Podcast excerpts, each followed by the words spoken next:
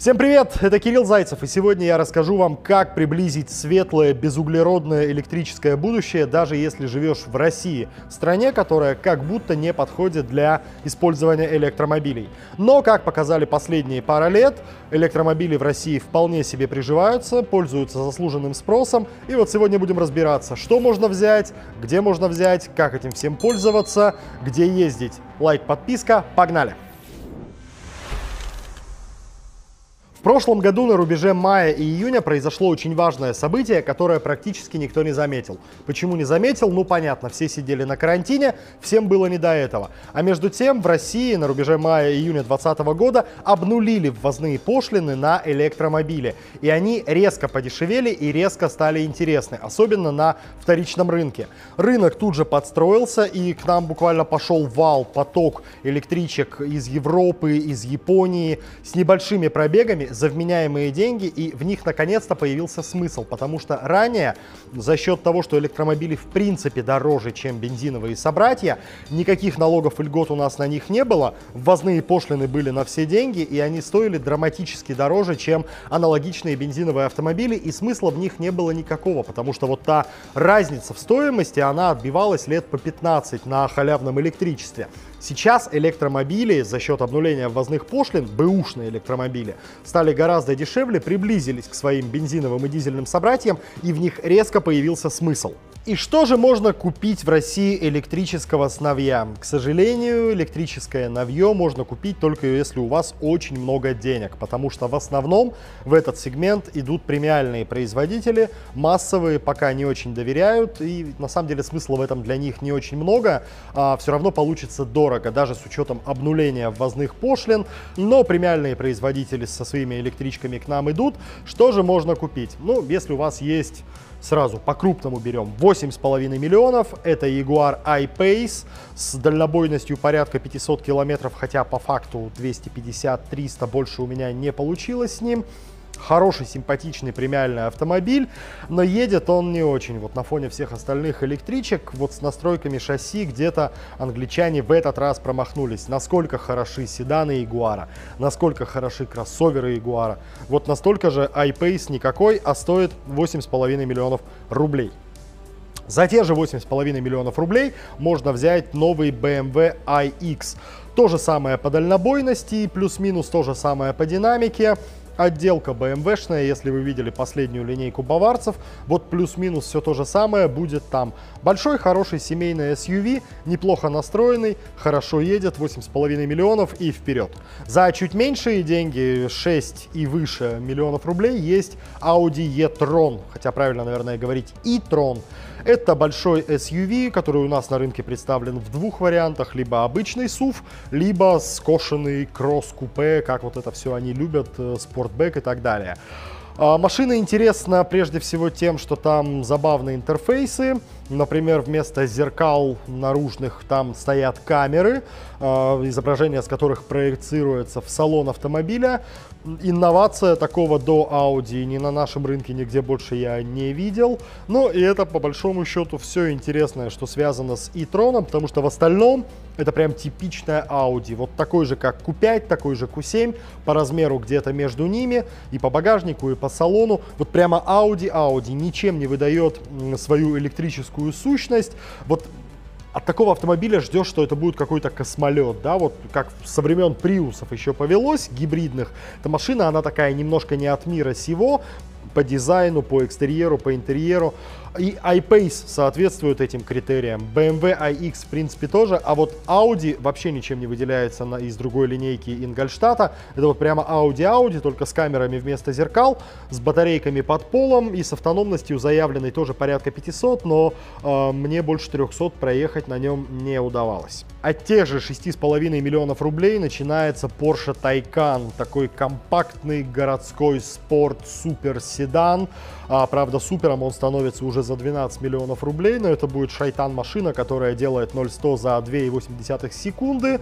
Это прям Porsche, то есть он рулится, он, он кайфовый, это спорткар, но при этом у него 4 места, у него батарейка, у него 400-500 километров запас хода, его можно подзарядить меньше, чем за час, если у вас есть супер-пупер мега зарядка. Такие, кстати, стоят у дилеров Porsche и у дилеров Audi под e-tron.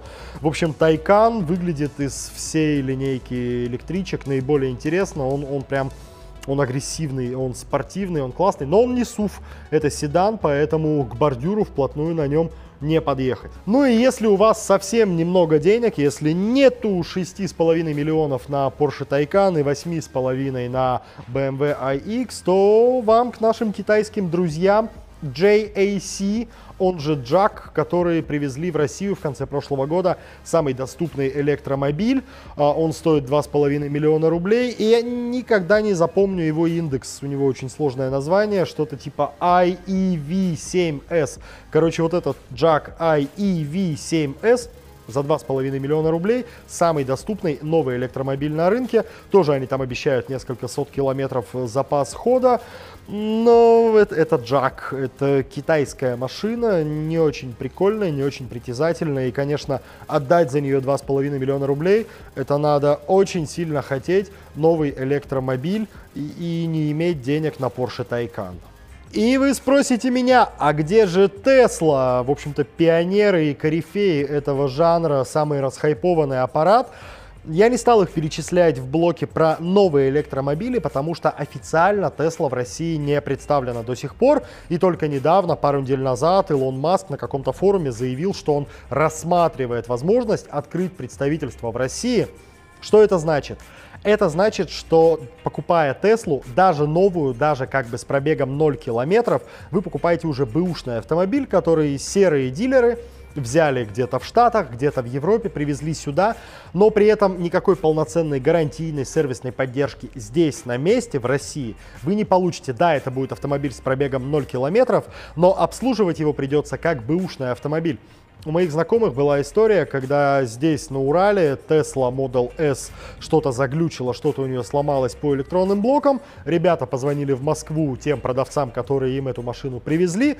Они сказали, слушайте, а мы не занимаемся гарантийной поддержкой, ищите официального дилера. Ближайший официальный дилер в Берлине, в Германии. То есть надо погрузить машину на автовоз и из Екатеринбурга за 5000 километров отвезти в Берлин и там ее обслужить.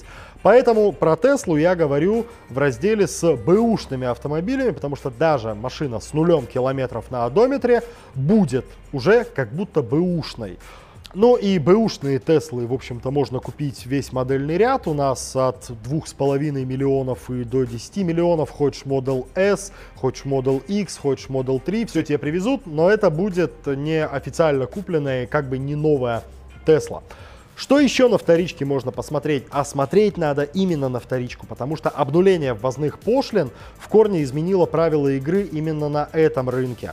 Те же японцы по достижении определенного возраста сливают свои электрички за небольшие деньги, потому что утилизацией батарей надо заниматься. Это тоже такой очень шаткий э, процесс, э, дорогостоящий. Никто не хочет этим морочиться. Проще сбагрить э, в страны третьего и четвертого мира за бесценок, а в этих странах еще и нулевые ввозные пошлины, поэтому бэушные электрички получаются выгодными по цене. И что же можно взять? Ну, конечно, мы никуда не уйдем от Nissan Leaf. Это самый раскрученный, самый популярный автомобиль на нашей вторичке, цены на которые начинаются со сказочных 350 тысяч рублей. То есть электрический лиф с остаточным ресурсом батарейки процентов 60 еще емкости а, можно купить по цене десятилетнего Соляриса и ездить на нем в рамках города свои там 80-100 километров с одной зарядки вполне неплохо. Но лучше, конечно, смотреть лифы уже по цене там от 500 тысяч и до миллиона. Это будет первое поколение, это будет пробег до 100 тысяч километров, это будет живая батарейка, которой вам хватит еще очень надолго. Хотя я уже знаю, что в России есть умельцы, которые апгрейдят эти батарейки, просто меняют отжившие свои блоки, ставят новые, и у тебя лиф с нулевой батарейкой за условный миллион рублей. Это сказочный подарок, на самом деле, потому что ну, что ты сейчас возьмешь даже бэушного за миллион рублей вот в этом условном C-классе. Ну, можно взять Гольф 2013 года, с мотором 1.2 турбо и пробегом 140 тысяч километров. А можно взять лиф, который пробегает еще очень долго, но, правда, руль у него будет там, где у обычных машин находится бардачок.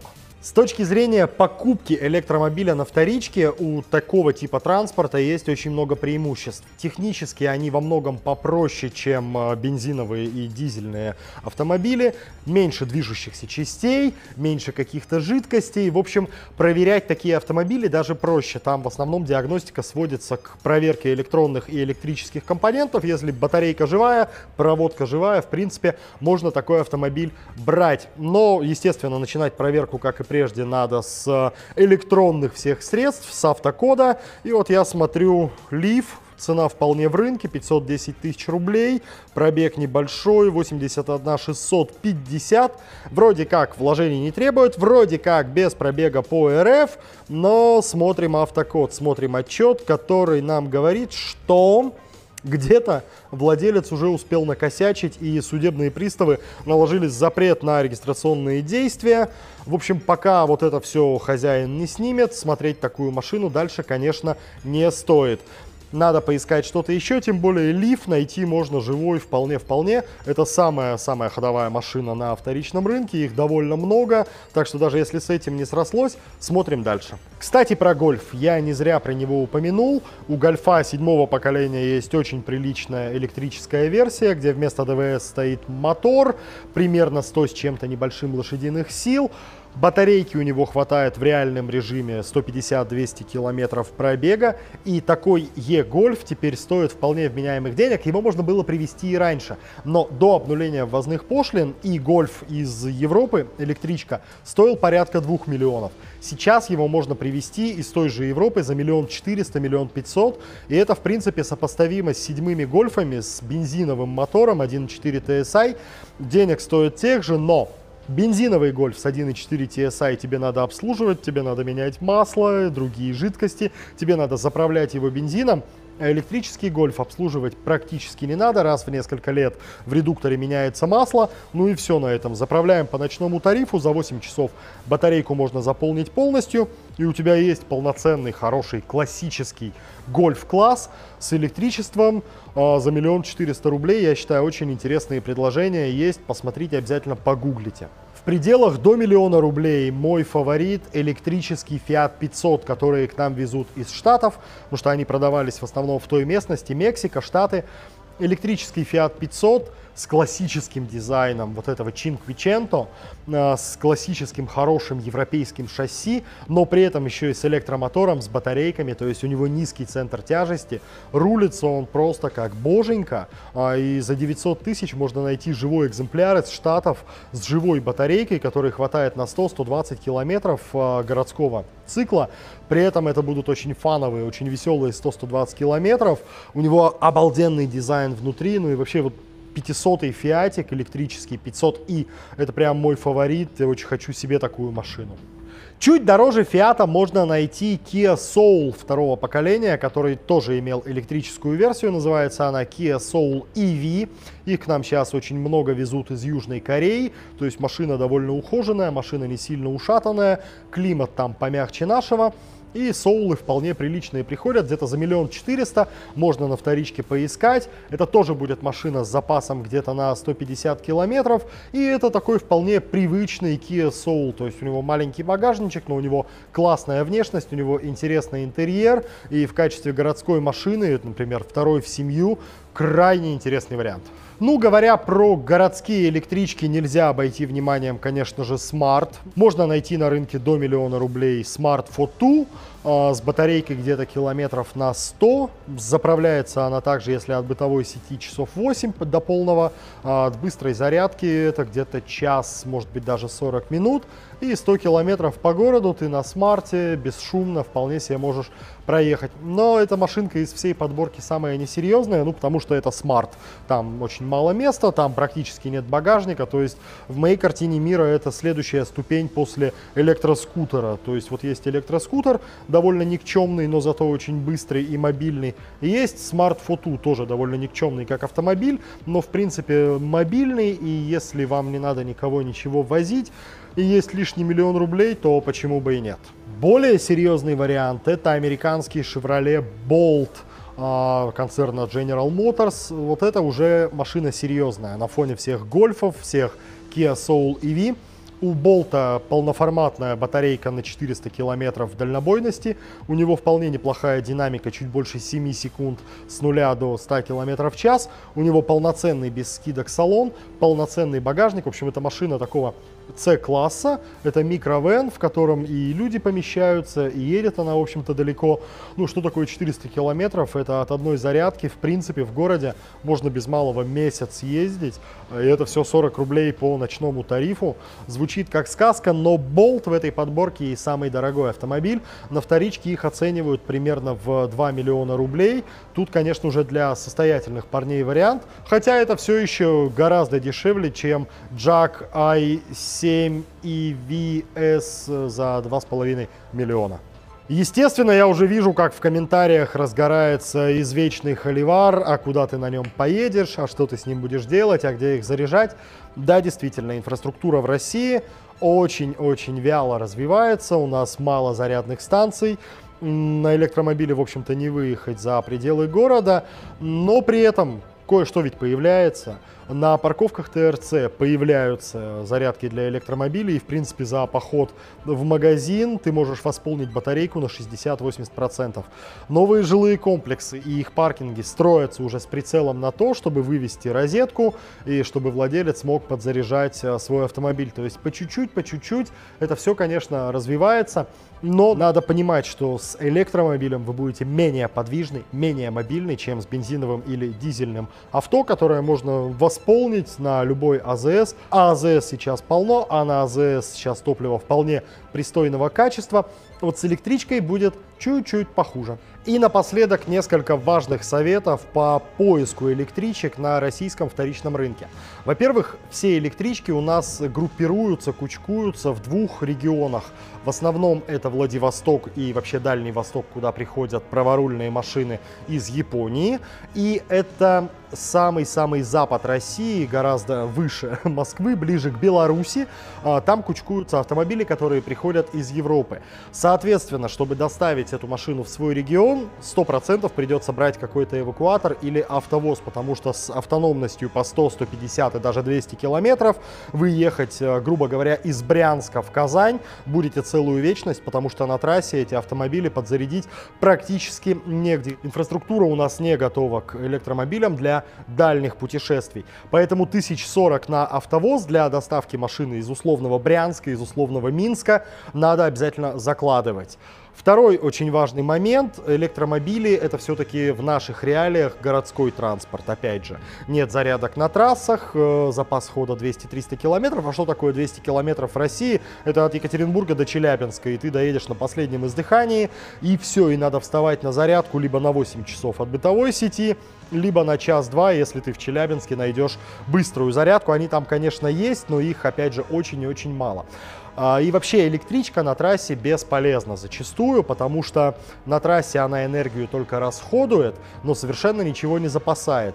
Электричка в городе все-таки это тырк-мырк, это старт-стоп, поехал, встал на светофоре и так далее, торможения постоянные, рекуперация энергии, энергия торможения возвращается в батарейку, поэтому в городе электричка ходит гораздо дальше, чем она идет на трассе, потому что ты только выехал на трассу, у тебя включен кондиционер, у тебя лобовое сопротивление воздуха, у тебя энергия не запасается, а только расходуется, и расходуется ее больше, соответственно, с поправкой на скорость, с поправкой на сопротивление качению, с поправкой на сопротивление воздуха, это надо, конечно, учитывать и четко отдавать себе отчет, что электромобиль в России это городская машинка на 100-150 километров. И в этих условиях действительно в них есть смысл теперь. Э, что такое 100 километров? Это ты целую неделю ездишь на одной заправке за там условно 40 рублей по ночному тарифу. Но, конечно, чтобы максимально комфортно заряжаться за эти 40 рублей по ночному тарифу, в идеале надо иметь э, свой дом или свою розетку на подземном паркинге, потому потому что тянуть через удлинитель с восьмого этажа шнурок, это, я, я видел такие случаи, люди так спасаются и заряжают свои лифы, но это костыли, это колхоз, это не очень безопасно и не очень удобно. Но если у вас, например, собственный дом где-то в пригороде, нет проблемы с розеткой на паркинге подземном в городе, то тогда электричка, конечно, это ваш выбор для коротких городских поездок фактически за даром. И у меня на этом пока все. Это был Кирилл Зайцев, это канал Тебе Водить. Подписывайтесь, делитесь в комментариях своим опытом эксплуатации электричек, если он у вас, конечно, есть. Обязательно увидимся еще. Подпишитесь, поставьте колокольчик, чтобы не пропустить наши новые видео. Пока!